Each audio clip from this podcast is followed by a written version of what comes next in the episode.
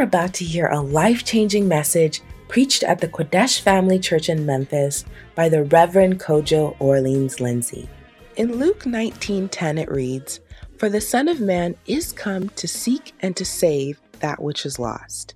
In this Sunday's message, Reverend Lindsay continues the series on evangelism with the reasons why we should be soul winners.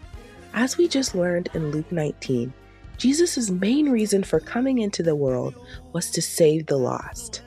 As Christ is the head of the church, we are to follow his lead.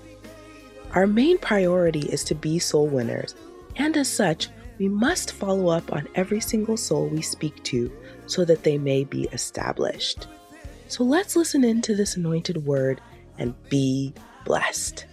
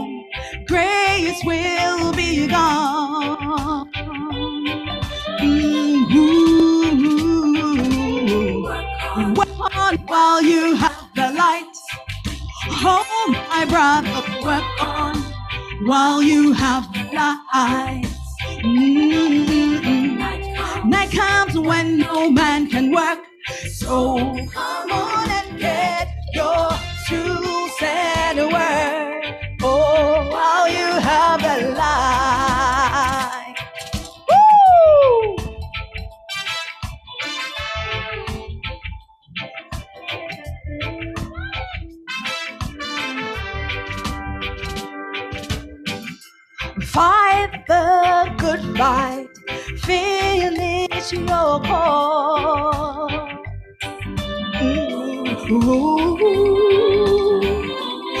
And keep the faith, it's time to move.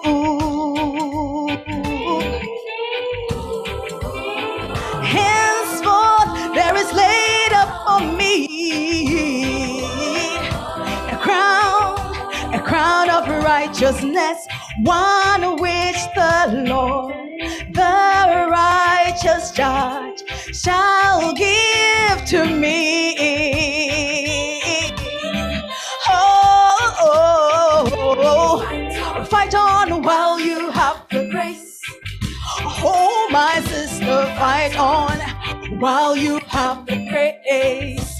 Oh, fight on while you have the grace. So come on and get your truth and word. Oh, while you have the light.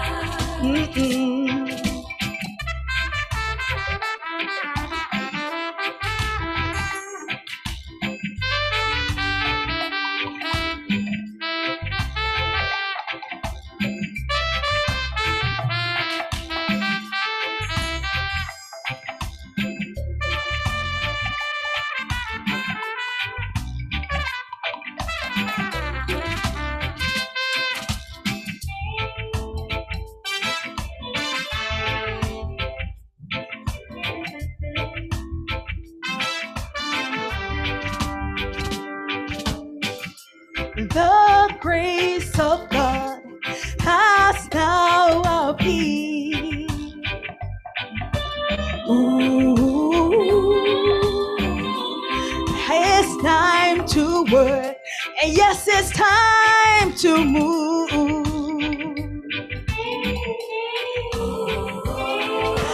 Fight on while you have the light. Oh, work on while you have the grace. Not long from now, light will be gone. Thy grace will be gone. Oh,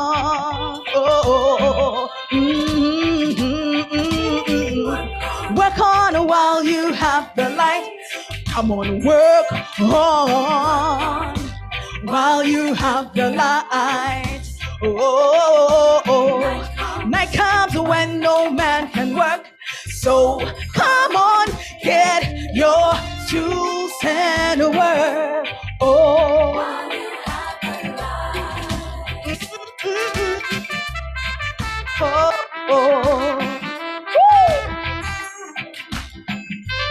Please, you can stand up and dance while you listen to the words of the song. Hallelujah. Woo!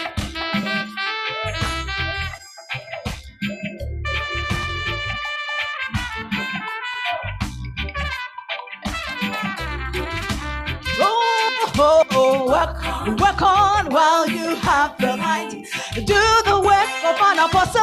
Work on while you have the light. Do the work of a prophet, yeah. Night comes when no man can work. So come on, get your tools and work. Oh, do the work of an evangelist. Oh, come on, work on while you have the light. Whoa. Night comes when no man can work. So come on and get your tools and work. Oh, do the work of an evangelist. Oh, go around and preach the gospel.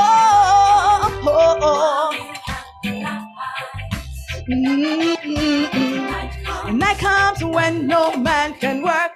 So come on and get your tools and work. Amen.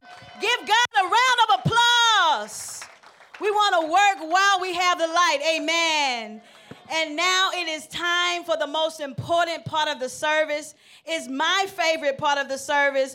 The Bible tells us, because the word of the Lord will not fail. And this is the time where we receive the word of God. Amen. And God has prepared a personal pastor for us, the father of this house, his mouthpiece to bring the word to us today.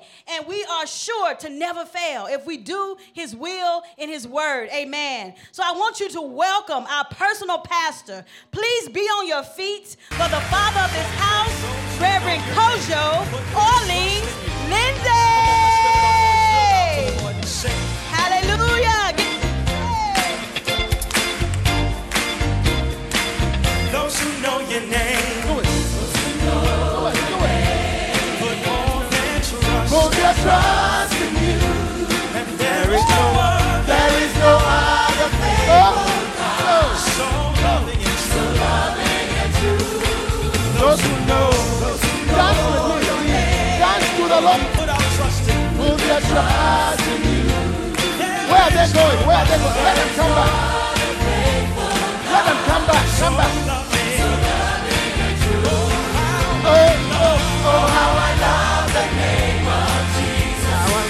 Oh, how I love his name, so sweet. Oh, how I love the name of Jesus.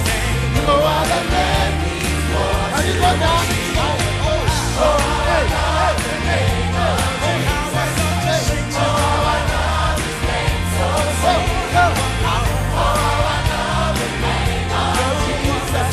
No other name is more to me. Woo! Clap for the Lord Jesus. Can you please put your hand on your heart and let's pray concerning our hearts? You know, ministry is of the heart. Service to God is of the heart. Bible says, I have found a man named David.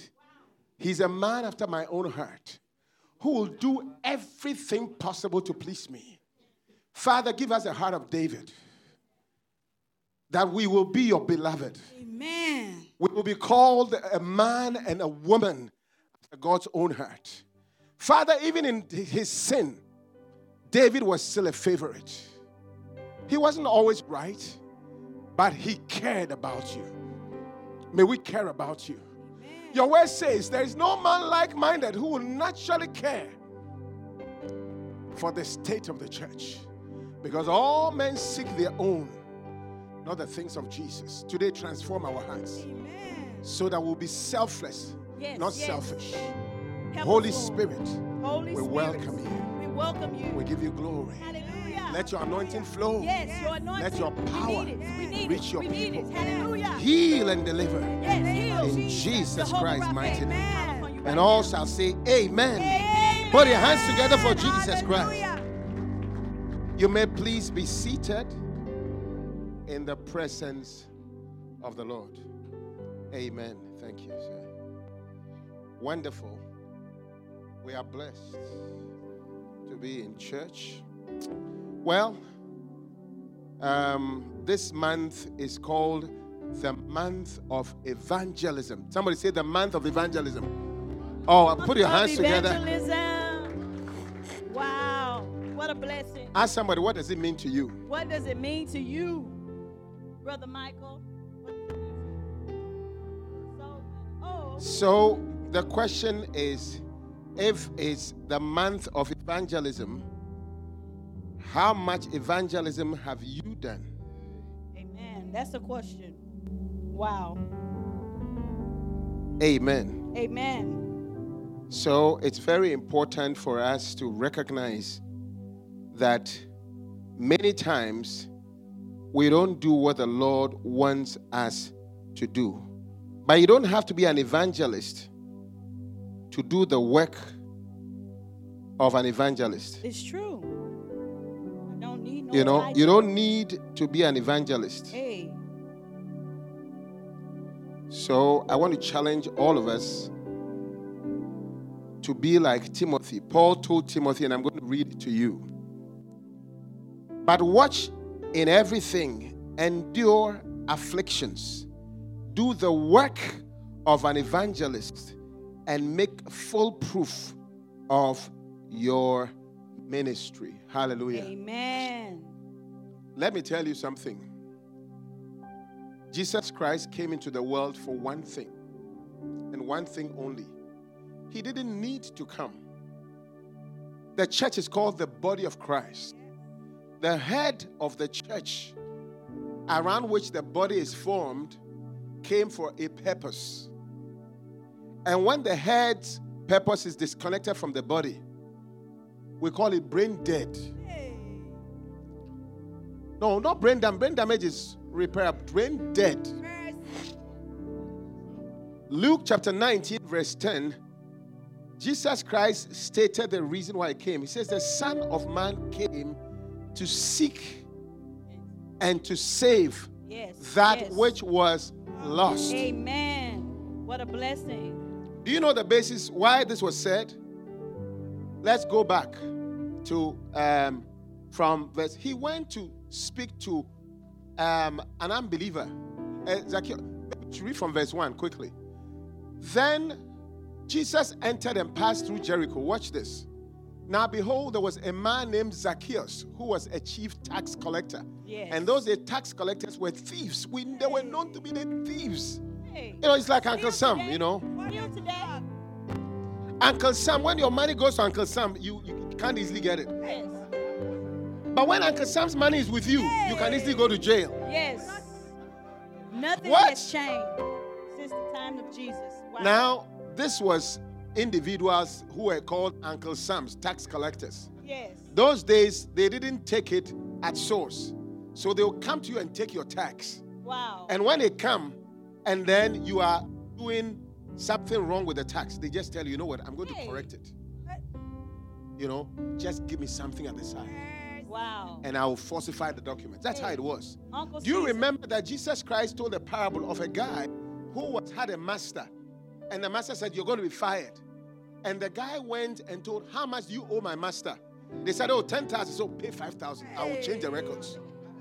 Pay, I'll help you. Wow. That is how the tax collectors were. Uncle Caesar. Yes. Wow. I mean, they were radical thieves.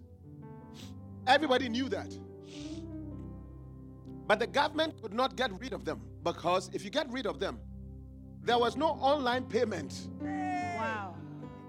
There was no collecting taxes from source. There was no digital way of. They had to collect the money physically. Mm. And those days, currencies were not that. So they would sell their things and they have to pay taxes. Do you remember? They even were bold enough to come and tell Jesus, pay your tax. And Jesus didn't have money. And asked Peter, what should we do? They were all stranded, and Jesus had to use supernatural anointing to draw a fish and cause the fish to bring money. Wow. He took the money from the fish's mouth and paid his taxes. Because if you don't pay your taxes those days, you're going to jail, just like Uncle Sam. Wow. And therefore, tax collectors were the biggest authority in the whole place. And when they come to your house, you better have something. If you don't have money to pay for your taxes, give them something. They will just tell you, they'll give a reason for you.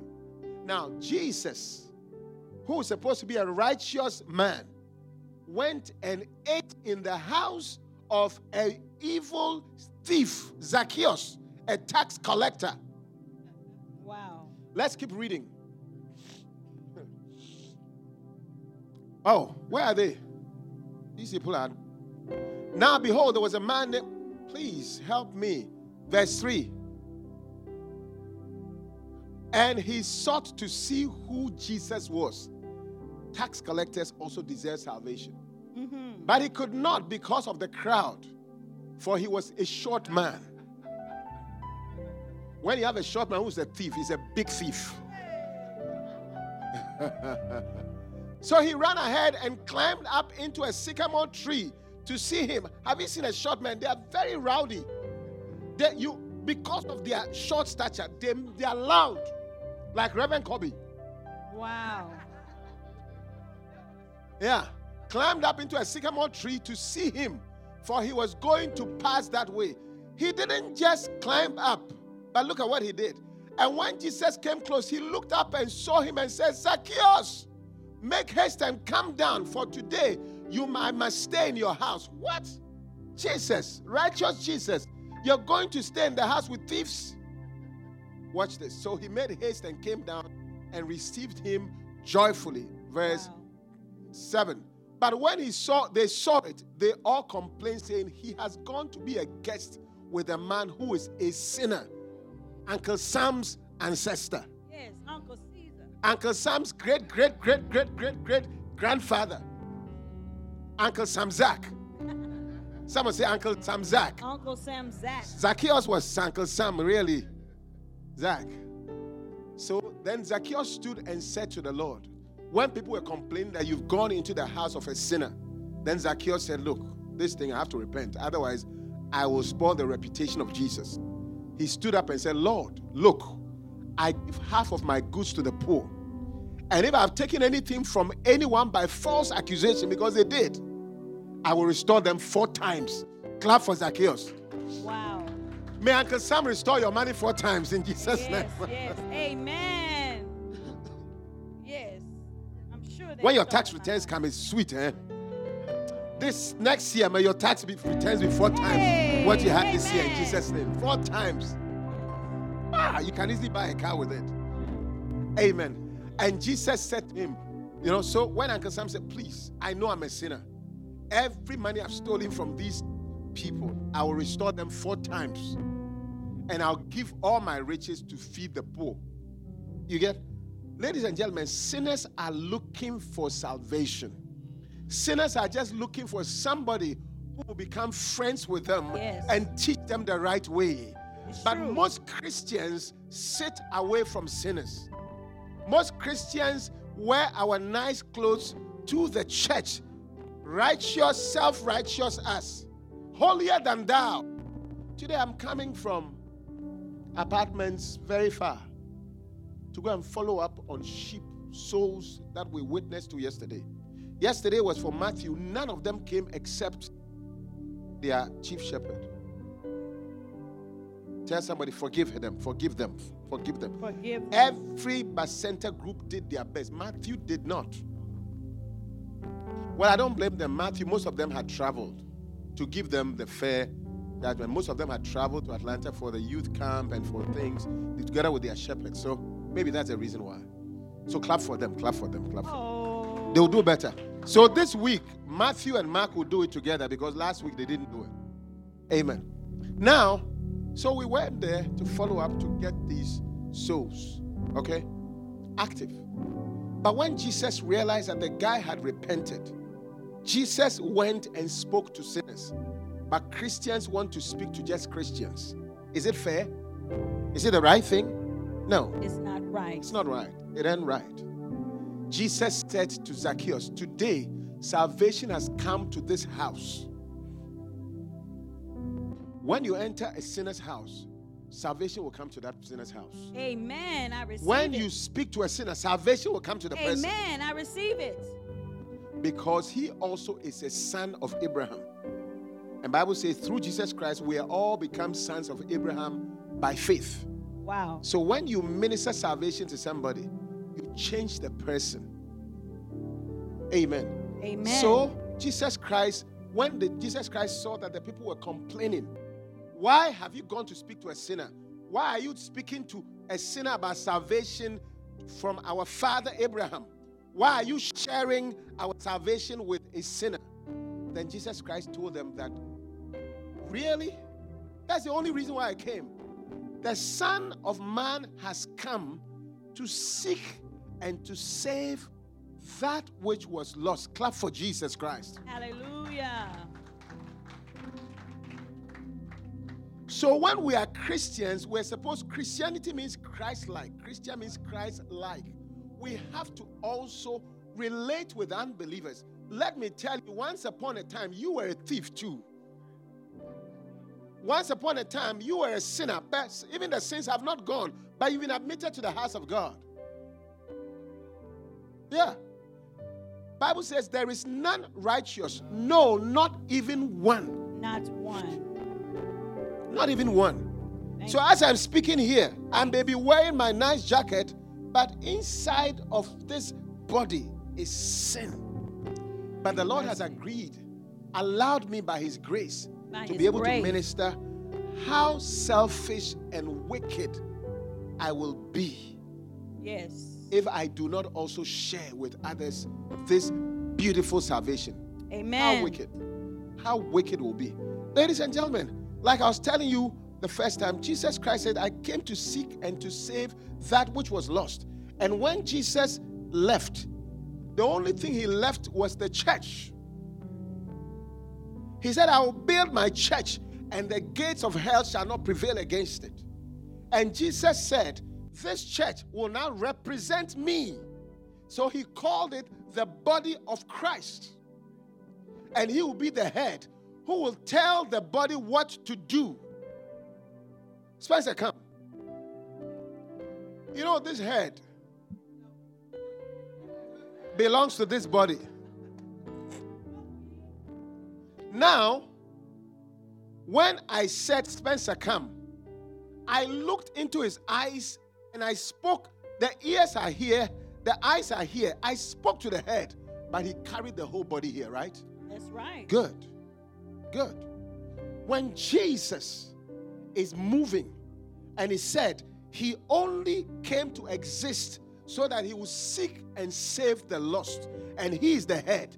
If this whole idea of this head, this bald, gray-haired head, is to save, the man is suffering under my hands, but he's getting anointed. Amen. Amen. If the whole job of this head, with all the instructions, all the mental faculties, his job is to seek and to save the lost. He carries the instruction. Who do you think will carry out the instructions? Mm-hmm. This head has no hands, no. Has no feet, no. Has no heart. The blood source is from the heart. Jesus' blood source. We are the heartbeat of Jesus. Amen. The body is the hand, the legs, everything. Yes. Whatever Jesus is able to do in this world, he cannot do. This head is useless. He cannot do it without the body. Wow. He's a head. The body moved here because this head gave instruction to the body, and an obedient body came here. If the body ceases to be obedient, we call it brain dead. I am a medical doctor, I know. There are people called vegetables. When somebody goes on a motorbike accident and his neck is severed, the whole body becomes weak and limp. But the head is working. The head is working, but it is called spinal shock. What a shock. Spinal shock. It means no transmission of impulses from here to the body. It means it's been cut off. Ladies and gentlemen, what it means is that when this head in the intensive care unit, when people behave that way, we put them on ventilator, because although the respiratory center here is working, it cannot transmit for the respiratory muscles to breathe for the person. The person is in intensive care. Mm-hmm.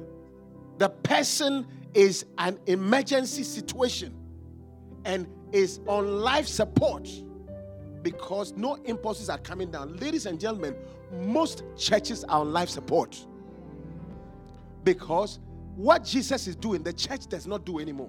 The church does not love. The church does not care. The church does not win souls. Church cares only about itself. Selfish church, I'm telling you. Changes, Jesus. Most churches have no obedience to Jesus. Mercy, deliver us, God. And most church members. Jesus said, I came. My job is to seek and to save the lost. Yes. Our job has become to seek and to save the money, the dollars. Everything is about money. We preached about money. We prosperity. Everything. Such that if you come to church and you're not rich, you're not given a nice place. Shame on the church. Shame. It's a brain dead church. Most churches are brain dead. That's why I like Bishop Doug. He has left his church. He's in the villages. Preaching this morning. He's preaching to the villages. Wow. Thank you, Jesus. You know, I have some nice churches in the city center. I'm going to show you a video. So, this head is okay, but the body is not. It's called a vegetable. It's in intensive care and for life. So long as it continues to disconnect from the body, it will stay on life support. Yeah. And the problem is not the brain, it's the body. So the brain is not dead, but the body has become a vegetable. It's so bad that they call it vegetable. Vegetative state of the body, not of the brain. Mm. Ladies and gentlemen, so Jesus reminded the Pharisees, the self-righteous Pharisees who said, why are you going to a sinner? Say, hey guys, this is how the church behaves. Mm-hmm. When we are doing the job that we've been assigned to do, then they frustrate the church and the pastors that preach a nicer message. One day somebody told me, you are not preaching the word. And I said, what? And he said, because I'm not feeling it. You are not uplifting me. Wow. Who said the church was to uplift the church members? When you lift our hands, we are lifting King Jesus. Amen. We are lifting King Jesus. Yes. We are lifting the Lord. Lifting holy hands to the Lord. Not to people. We have become so self-conscious. The church has to be about us. Yes, if I don't preach a message, somebody told me that he's leaving the church because the churches, he doesn't like the songs that we sing because he doesn't feel excited with the songs. Because we change our songs to gospel, to worship, to vertical worship. Wow. Yeah, when Brother Michael came to the church, he brought a set of songs. He came to the church and told me he doesn't like the church songs. He had just become born again. And so I told him he should take his time. So he came to stay in church for 3 months. Then he said he's going to bring me new songs for the church to learn. Because he was a new believer, I decided I'll collect the songs. Because if I say no, he will not understand. There's no argument. So I said, sit in the church for 3 months while I go through your songs. And then after 3 months, we can sing your songs. I'll let you lead the praise and worship. And the church will change to obey your songs. It was a trick. It happened to you too, huh? Yeah. I said, just sit down for 3 months. Let the Holy Spirit work on you. Then we can go to your songs. So I took the songs. How many CDs? About 6 or 10. Wow. I collected it all. Wow. Then after 6 weeks, I didn't even wait for the 3 months. I brought the CDs to Brother Michael. It's about time. Come and teach the church your songs. What did you tell me? I like the word, the worship songs. He changed. Clap for the Lord Jesus. Wow. He changed. When the Holy Ghost worked on him, he said no. He threw those CDs away and he decided, I will sing songs of worship that brings the presence of God, that does not bring my presence. Wow. I don't know where the CDs are since then. Yes. Clap for Jesus. Wow. Amazing. Now, if the church will respond to the Spirit of God, it's just a matter of time. We will make it about Jesus. We'll make it about God. We'll make it about heaven. We will make it about others, about other people, amen, about the world, the souls. The church, the world is not sick. No. The problem of the world is not because the world is sick.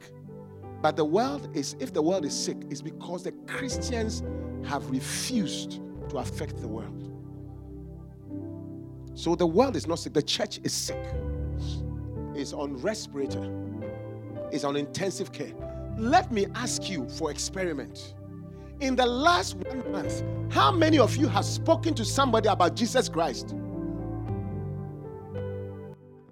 And, you know, I will say, let's put our hands down for now, because we've done evangelism month. We've been preaching about, speak to souls about Christ. Yes, you saved us. Let me change the question. Let me change the question. Before we started this message 2 months ago, how many would say that you regularly, every month you spoke to somebody about Christ? Lift up your hand. Now look around.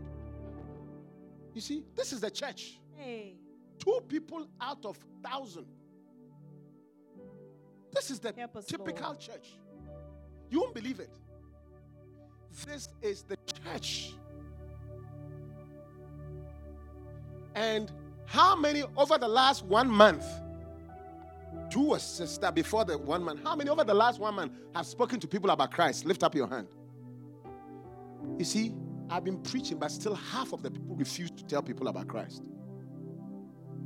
That's how hard it is. The Bible calls the devil the God of this world. He's ruling. Yeah. Such that even church members are fighting their pastors. Preach a nicer message. Sing a nicer song. Worship us. Worship us. Don't worship God. You don't say it, but you act it. Yeah. It's the truth. I could not understand why Bishop Doug is always preaching about souls, but now I do.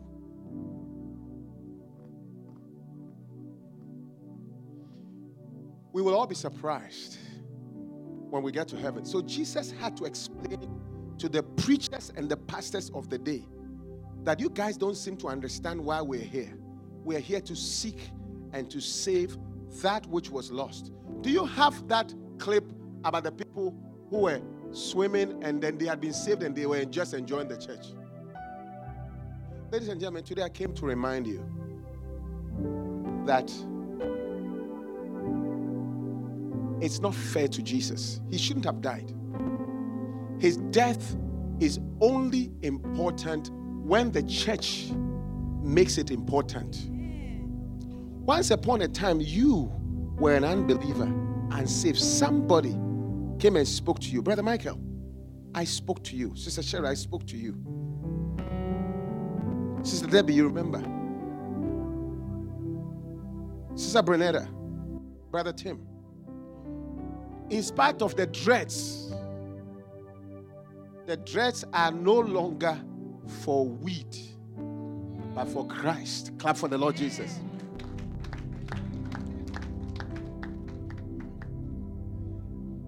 By doing that, we've done far more good to this man than if we had preached about prosperity. This life is so short. Eternity is eternity. Anybody you actually bring into Christ who becomes serious about Christ, you've done a wonderful job. For what shall it profit a man if he shall gain the whole world and lose his soul? Mercy, mercy. There is nothing as important as salvation. And you got it because you are in church, you are saved. But somebody doesn't have it. Then, it's not just about your children. You make it too much about your children, about your life. You are driving back and forth to survive, to make it. Can you drive back and forth for the sake of souls? Man. How many people, when you drove, rode in your car just to come to Jesus? And ladies and gentlemen, today, the Bible says that do the work of an evangelist. Your job will not save souls. Where are they going?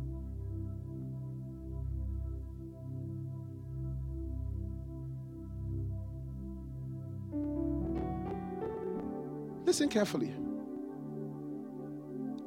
Ministry of Health will not do this job. Believe me, if the church does not win the souls in the world, nobody will. Because the church is the only one that's empowered to do it. Jesus said in Acts 1:8, and you shall receive power after that the Holy Ghost is come upon you, so that you will be witnesses unto me in Jerusalem, in Judea, in Samaria, and unto the uttermost parts of the world. The church is more passionate about tithes and offerings, more passionate about prosperity than about souls. I can assure you. It's true. It's true. Yeah. It's the church is more passionate about deliverance, about casting out demons than salvation. But believe me, people who are truly saved, the demons will not even have access to their hearts. Amen. Yeah, what they need is salvation. The blood of Jesus Christ. That's right. Yeah. It's the truth. There are certain messages, if I preach, you yourself, you can't even sit down. You will stand. You can see. It's true. That's what you will stand. Power. You will clap. You will clap. Because I'm preaching. I preach a message called the scent of water. The scent of water. You will remember because it was, I told them, and it's in the Bible, that although you don't smell it, something is happening. That's right. Yeah. That the earth is made up of 70% of water. Something you can't smell, something that is colorless, tasteless, but is the most important. You are getting the most important thing. Even though you can't see it, you should see the church. Yes! Amen. Yeah. It's the source of life. I told them, I will plant something here. In a matter of days, that thing will sprout because they smell the scent of water. That's right. The rain, the former and the latter rain. You see the whole church. Wow. Power, deliverance. But they go home and they come the following week. Nobody has been saved. Oh. Ladies and gentlemen, today I want to move on from the salvation to the nurturing. The Bible says that, I'm talking about following. Now, all of us this week have done something this month because we talked about evangelism. But usually what happens, when that happens and you hear such messages, you are excited. You are not brain dead. You will never be brain dead. You will never be cut off from the Lord in Jesus' name. This and this will always couple, and you will never become a vegetable. You will always be responsive and anointed from heaven in Jesus' name. Amen. Be blessed. No, the wife says, I receive it. Now, let me tell you something else apart from the primary deficiency of people. Some of us are relatives, our work colleagues. Our work colleagues. Let me read something to you. Jeremiah chapter 3, verse 17, I think. You know? Do you know Jeremiah chapter 3, verse 17? The murder charge. Do you know the murder charge? There's something called the murder charge. Huh? Is it Jeremiah? Someone should remind me.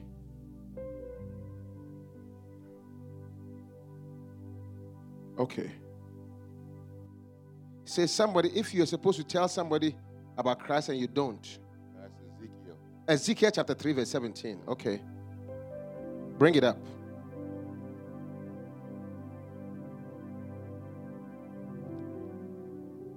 Bring it up. Ezekiel chapter 3, verse number what? 17. Son of man, I have made you a watchman. This is God telling us. For the house of Israel. Therefore, hear a word from my mouth and give them warning for me. Verse 18. When I say to the wicked, you shall surely die, and you give him no warning, nor speak to warn the wicked from wicked way, to save his life, that same wicked man shall die in his iniquity. But his blood I will require at your hand. I will require. Verse 19. Yet, if you warn the wicked, and he does not turn from his wicked way, nor from his wickedness, he shall die in iniquity, but you have delivered your soul. That's right. In other words, God says, do your part. Do your part. Do your part. Tell people at your workplace. Tell people who are relatives, who don't know Jesus. They don't have a church. They don't know. They pretend. In Memphis, everybody has a church. Everybody has a pastor, but I can assure you, most don't have Christ. Because we prefer the church to Christ. We obey the pastors more than we obey God.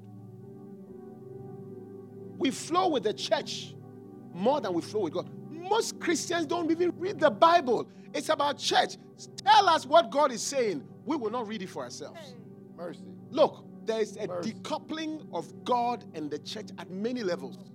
It's true. Many levels. So true. Even when people are praying, it's about themselves. When was the last time you prayed that an unbeliever will be born again? And the Bible says that, look, if you don't do it, I'll require the blood from your hand. I am not saying it. It's the Bible saying it. That's right. You see, and people hate such things. Said, you are depressing us. I'm not depressing you. I'm telling you the truth. Truth is not always exciting. You see? Yeah. So Paul once said in Galatians, am I become your enemy because I tell you the truth? Yeah. And that's the reason why many people will not even be in church. Because we came to church that you will infuse us with excitement. What is this message? That doesn't bring any excitement. But this is the truth that will bless you for eternity. Amen. Amen. And listen, I want to even stop at this point. All about what we do. Because I believe that we are not stubborn people. I believe that everybody here is going to attempt to win a soul. I really believe it. Say amen. Amen. I thought this was a good place to clap for Jesus. Amen. Amen. Oh, yes. Attempt great things for God. Yesterday, I attempted. Yesterday, I was with Sister Victoria. We attempted about 5 families. None of them followed us to church. But one for sure said next week. The other said, no problem. It's like, call again. No problem. We attempted. We tried. But let me tell you something. This month, since we started talking about evangelism, many of you have won souls, have gone on outreach, have spoken to people about Christ. Do you know the reason why the people are not here? It's because of the second mistake we make. The mistake of not following up. Yeah. You know, when you are reluctant to do something and finally they get you to do it, there is a problem of follow through. So true. Do you get the point? Just like we went and won souls yesterday by God's grace, and today we drove there to go and pick them. It didn't work. I'll go there again next week. It's called follow-up. It's called follow-up. When a mother has a baby and abandons the baby, it's an unfortunate situation. Don't you agree with me? It's an unfortunate situation. It's a sad situation. And therefore, it should not be the case at all. If you have had the audacity to actually go and win souls, you have to follow through. You have to follow through. You have to follow up. You have to go and find out. The person who was here, where is he? It's called follow-up. Do you know how kingdom is going to be populated? It's not going to be populated by one-time preach. The church is actually a follow-up machinery. Wow. Because Jesus Christ said, go into the world and teach all nations, baptizing them in the name of the Father, the Son, and of the Holy Ghost. Genesis chapter 28, verse 19. And he said, and teach them all things, whatever I have commanded you, and lo, I'm with you even till the end of the age. Matthew chapter 28, from verse 20. It says, continue to teach. It's follow up. Amen. When you have a baby, one time there was a certain woman who had a baby. I don't know for what reason.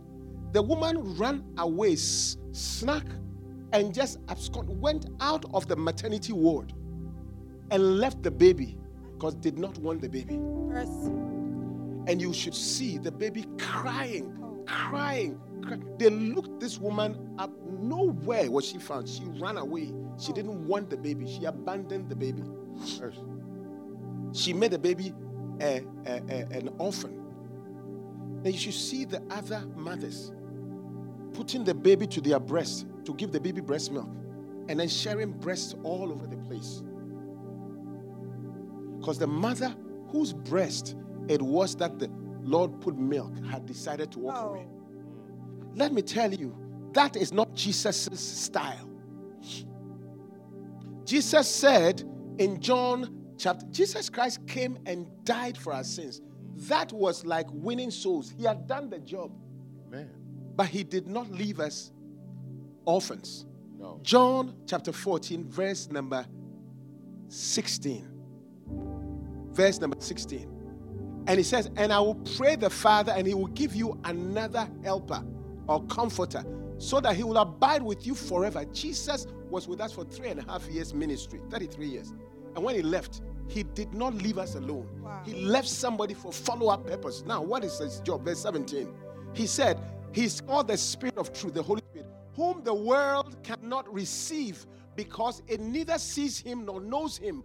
But you know him. For he will dwell with you and will be inside of you. But look at the next verse. I love it, verse 18. I will not leave you as orphans. I will come to you. Clap for Jesus. Amen. This is the grace of follow-up. Jesus won the souls by his blood. When you speak to somebody, you have applied the blood of Jesus to the person. Now, the follow-up is what Jesus gave you by his Spirit. That go back, and let the person grow in the Lord. Brother Michael, when I spoke to you in that clinic, although it was illegal, I never left you alone. Never did. I followed up. You remember the day you said you're not going to go to church? What did I do? Tell them. I was actually sick. Mm-hmm. And I was actually sick. Mm-hmm. They want to see you. Yeah. Watch this. Follow up. Yeah. Effective follow up. I was actually sick because it's the beginning of my dialysis back then, and I was actually sick. Give me some volume. And Rev said, "I'm a doctor. I understand that you're sick." He said, "But right now, you're sick in another way." I'm like, what are you talking about? He said, "Yeah, you don't know Christ. You don't know the Holy Spirit. You need this. Volume. You need this. Okay. You need this. You really, really need this. And I'm like, well, if I come to church, I know I'm asleep. He said, no problem. It's better to be in church asleep. It's better to be in church asleep than to sleep in your bed. Than to sleep in your bed at home with nothing. And I'm like, well, Rev, it's already 12. He said, no problem. You got to ride outside waiting on you. Pastor Daniel was sitting in the parking lot. Put your hands together. I put a ride waiting for him. I bought gas, put a ride just for one soul. Amen. One soul. One time I went to somebody, I think it was Casey, and it was 12 o'clock. I said, Pastor, church has started already. What are you doing here? Said, who am I preaching to? Oh. The 99 can stay. I need you. Amen. I collected her, put her in my car. That was the first soul this church won. Wow. She's still in the church. Call Casey, his son is here. Clap for Jesus. Amen. Follow up. Amen. Follow up. Let me tell you, before the turn of this century, the world population was decreasing and people were dying. That's true.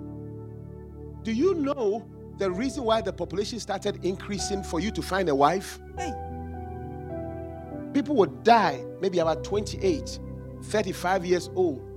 Now life expectancy in America is past 70. That's right. Do you know what the change was? There was all going down like this until at a certain point, near the turn of the century, the discovery of antibiotics and medicine healed everybody, and the population started going up like this. The intervention was what kept them. Not only were they in the world, but they lived. They lived. Not only should we bring people to Christ, but they should live in Christ. They should stay in Christ. They should continue in Christ. Amen. That's what the preaching is about. When COVID stopped church, many people backslid. I'm telling you. So true. Because follow-up ceased. Most churches are almost empty. It's a miracle to see this church full.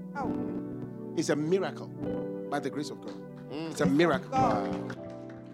The amount of work, follow-up, visits, phone calls, pressure. How many times do I call you? All of you. Dan, you even travel. You are in Dallas. We are following you.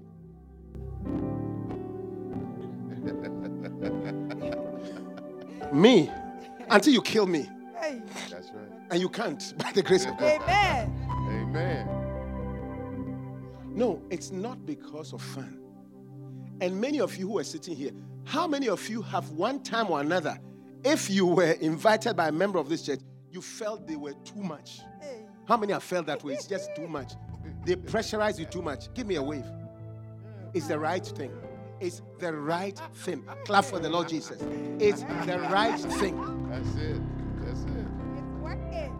Matthew chapter 12 and verse 11. Look, this lady Malika watched my face and told me she's not coming. I said, no problem. You won't come, but we will come. Bible says, Matthew chapter 12 verse 11, from the days of John the Baptist until now, the kingdom of God suffers violence, and the violence must take it by force. I tell you. Clap for Jesus. Amen. Amen. Just saying. Lisa, when you said you were not coming to church, what did I do? You told me to come to church. Otherwise, I will, in spite of your nice car, I'll come and get you.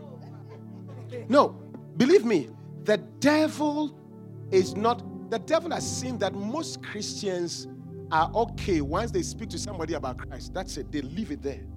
Yeah. It's very happy for you to feel good that you've done the right thing. Oh. Yeah. But that does not cut it. That's it. Most Christians, for them to really live and stay in the Lord, it requires the work of mother. Carrying a baby for 9 months is the easiest. The easiest. Hey. If you ask a true mother, it's the easiest. In fact, some mothers wish when they have a baby, when they were pregnant, I wish the baby would come out. I'm throwing up too much. It's too heavy. Let the baby come out. This is too much painful. I'm restricted. And the baby pops. Boom. They They say, glory to God. Hallelujah. Then they start. Oh, it was nicer when they were inside. At least when I dress myself, I'm okay. Now I have to dress and dress you. I have to eat and eat you. Not eat you. I have to feed and feed you. When I take a shower, I have to shower you. When I do that, this is too much. When I park myself into the car, I have to park you into the car. Then they start complaining and complaining. When will it stop? There is more work after the baby is born than there is before the baby comes. Ladies and gentlemen, if you think outreach is hard, the real work that establishes a soul is the follow-up. Clap for the Lord Jesus. Jesus Christ did soul winning for only 3.5 years. But for more than 1,000 years, 2,000 years, he's doing follow-up. Clap for Jesus. Amen. By the Holy Spirit. Amen. So ladies and gentlemen, follow-up is very important. Very, very, very important. You have to. The Bible says in Matthew, even in the church, you should see your life as a full follow-up. Anybody you see who's an individual you don't know, your smile can let the person be established. That's right. Yes. That's your love, your kindness. Some church members make us feel really bad in church. I don't know whether they are watching our clothes, they are watching our hair, because I'm dreadlocked, or because I don't have enough hair, or because my head is not as shapely, or because my stomach is twisted on. What has got to do with my soul? Do you see my soul? My soul is precious. Value it. And because of that, smile. Even if I'm not in your class, even if my hair is not as blonde as this one, even if my beard is not as nice as Anthony's beard. Clap for Jesus. Ladies and gentlemen, you have no idea, but your niceness to somebody is an act of establishment of the person. You see the person says, my sister, I've never seen you in church before. My name is Kojo Nice. What is yours? You are Mr. Nice what? Wow, just by that joke, you've won the heart. Clap for the Lord Jesus. Amen. Yeah. Never know this Jesus Christ said, in John chapter 13 and verse number 33 and 34, it says that one commandment I leave you. That's right. Only one. That you love one another as I have loved you. Yeah. And then he said, the next verse 34, by this shall all men know that you are my disciples, not because of your tongues. Not because of the big prayers. Not because of your knowledge of scriptures. Not because you preach nicely like I'm doing. I know I preach very nicely by the grace of God. By this shall all men know that you are my disciples if you have love one for another. In fact, King James says one to another. I like that version because you do it to the person. You don't do it for your work. You're doing it for. It's like you don't have to feel like you're doing something. It should be natural. Bible says, owe no man anything except love one another. Clap for Jesus. Wow. Sometimes you are in church. You don't even smile. When I look at your face, smile and let me be happy. At least encourage me. Yeah.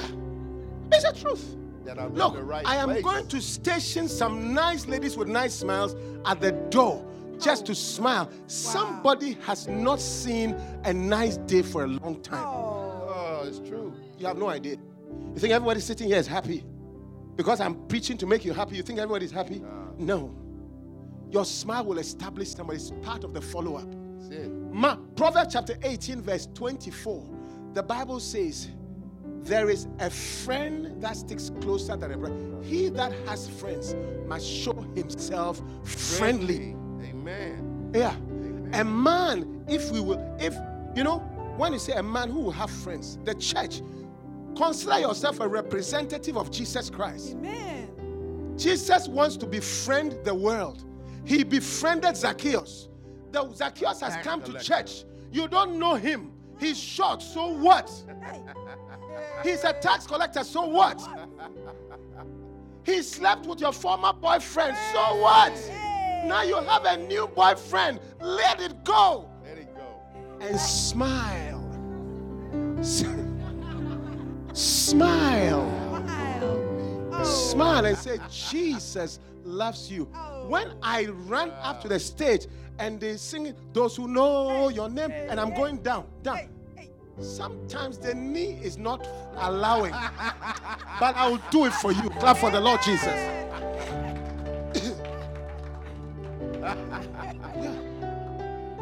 Yeah. And I've done it so much that I'm almost 60, but I can go down and down. You are surprised. The Lord has given me a friendly face by the grace of God. Amen. And I'll keep smiling to your establishment. I'll keep preaching. I'll keep praying for you. I'll keep loving you. I'll keep sending my car to pick you up. I'll keep sending people to come for you. Oh, yes. We will keep having parties here to establish you. The party we had last week, we will have more for you. Amen. I will collect monies together and we will make sure when you come, you are happy. It's establishment. It's establishment. Do everything possible to establish somebody. Everything possible. The kids, I take them. The other time I took all of them to, what is it called? Magic something. Magic Spring. Spring in Magic. Yeah. What do you think I was doing? It's part of follow-up establishment. Amen. Happiness, the parents are excited. When the devil comes to speak to them to backslide, they will say, no, this church, they took care of my children. They love me. They care for me. And it's done intentionally because Jesus would have done it. Jesus would have multiplied bread for you to eat. Jesus would have healed your child. Jesus would have taken your child to say, suffer the little children to come to me. I've got to do the Jesus style, not the church member style. You have to learn.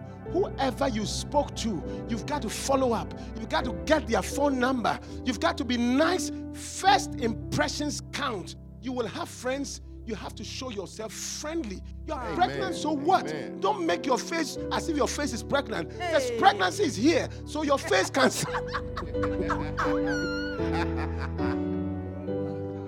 Yeah. Naomi, okay? No, let's see. Good. She's smiling. I didn't do the pregnancy. He did. So to smile at me. If you have anybody to be angry, it's him.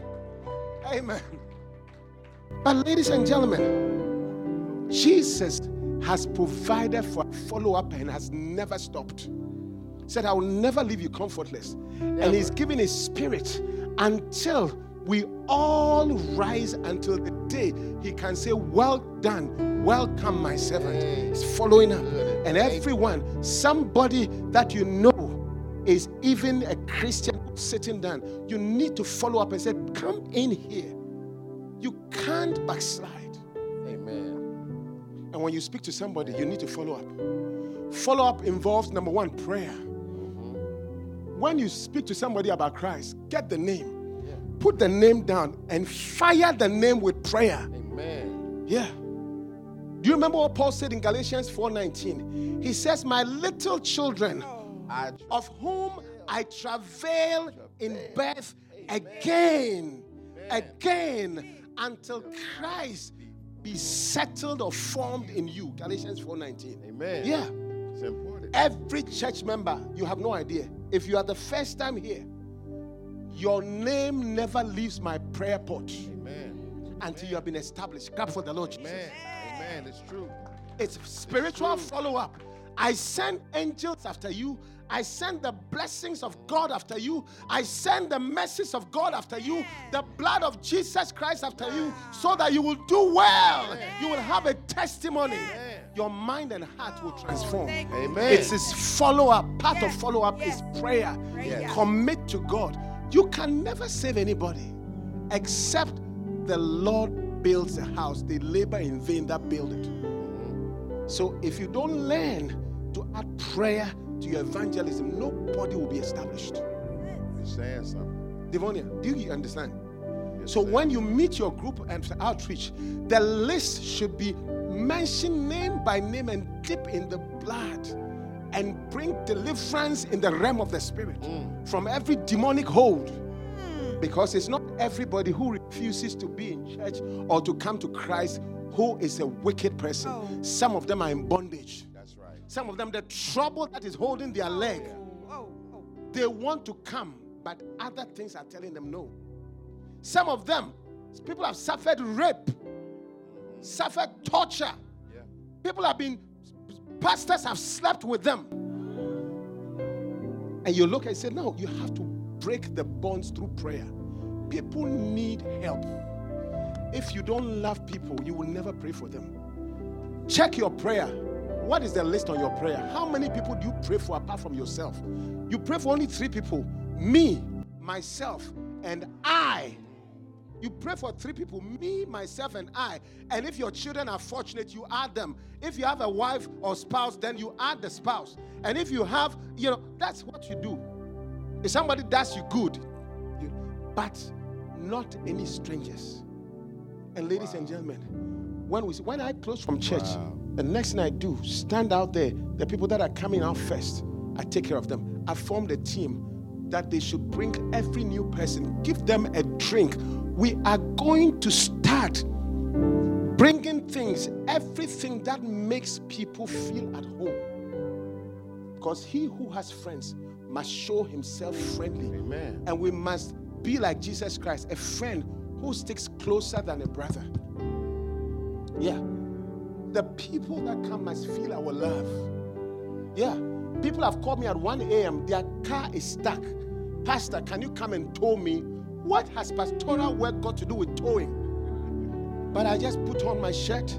I call another church member. We go to the part. And then I make sure I'm calling the police in case there's a, because people can be funny.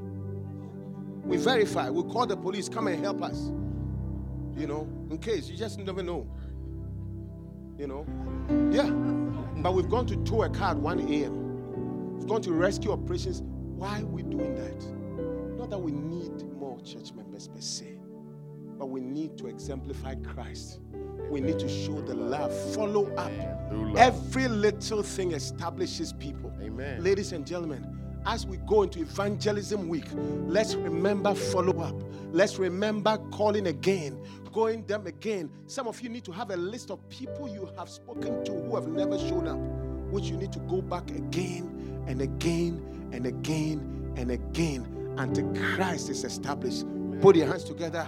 I am not short of words, but I'm short of time. Rise to your feet. Put your hands together for Jesus.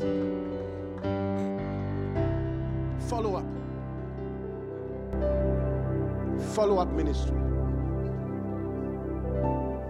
And I've never finished following up you. How dare you stop following up? Now, next week, God willing, everybody you've spoken to this whole month, I'm saying this month because I know you have, go back. Start with prayer. Tell the Lord to give you the heart of follow-up. Yeah. And keep going. Paul once told his Timothy and the others, let's go again and check on the brethren, how they do. He told them, ever since I heard of your faith, I've never ceased praying for you, that the eyes of your understanding will be enlightened, that you will know the hope of God's calling. Prayer. Amen. Many of the Matthew, Mark, Luke, John, when they finish their week, they sleep. They don't do anything again. No follow-up. We wait 3 more weeks because we expect that you follow everybody up. It doesn't take 1 week. But the following week, you check. Some of them, nobody will come the first week. But by the 3rd week, they are all in. Let's do follow-up. It's big. Without follow-up, all evangelism is useless. Without deciding to nurse your baby, giving birth was useless because the baby will die of starvation, and the orphans died faster. Put your hand on your heart. Tell the Lord, I can do better, and I will do better. I will be less selfish. In fact, Lord, I will not be selfish. I will not be selfish. I will care for others. I will care for others. I will love others. I will follow up others. I will win souls for Christ. In the name of Jesus. Now, you are here. You don't know Jesus as your personal Savior. You want to give your life to Jesus Christ today. Somebody invited you. Or you've been coming to church. Please, all eyes closed, all heads bowed. Somebody invited you, or this is your first time, or you've been coming. But in your heart, you are not sure whether if you died today, God forbid, whether you go to heaven or hell. You are not sure. But you want to be sure before you leave.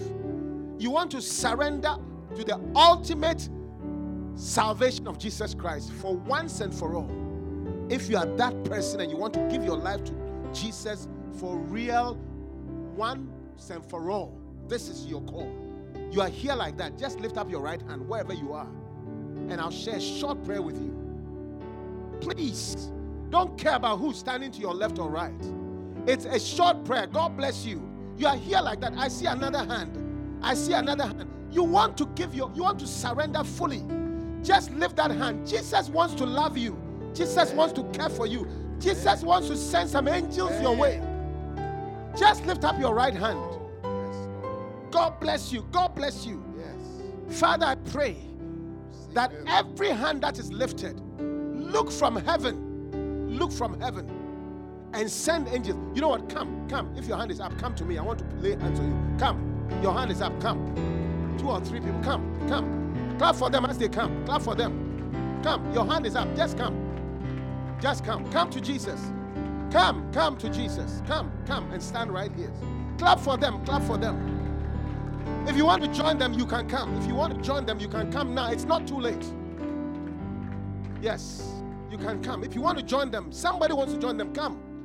Thank you, Jesus. Amen. Thank you, Jesus. Amen. Clap for Jesus as they come. Amen. For real, for real, for real, for real, for real, for real. For real. I tell you, something supernatural is happening. The love of Christ is pouring upon these people. Watch it.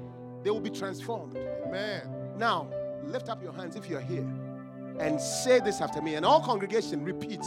Say, Almighty Father, Almighty Father, I come to you. I come to you just the same way that I am. Just the same way that I am. Nothing has changed about me. Nothing has changed. Because I cannot change myself. But I am trusting my life to you. In repentance. That you will show me your mercy. Wash me with the blood of Jesus Christ. Fill me with your Holy Spirit. Because I believe I am a sinner. Jesus is the Christ, the Son of the living God. He died for me and for my sins. And I accept him as my personal Savior. Please write my name in the book of life and fill me with your sweet Holy Spirit. From now on, I reject Satan. I accept Jesus for the rest of my life. In Jesus' mighty name. Amen. Father, touch and bless them. Touch and anoint them. Touch and anoint them. Touch and anoint them. Touch and anoint them. You know what? I'm putting this oil on you in the name of the Father, the Son, and of the Holy Spirit to seal you for the rest of your life. The seal and the mark of his calling and his ownership. You are marked with the blood. No fly will dare any longer. In Jesus' mighty name, amen.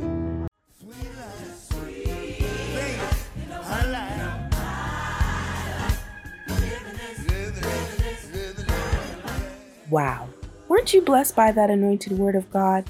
Come join our services this and every Sunday at 11 a.m. Central Standard Time on Zoom at meeting ID 934-809-4313 or in person at 5796 Shelby Oaks Drive, Memphis, Tennessee. Be blessed.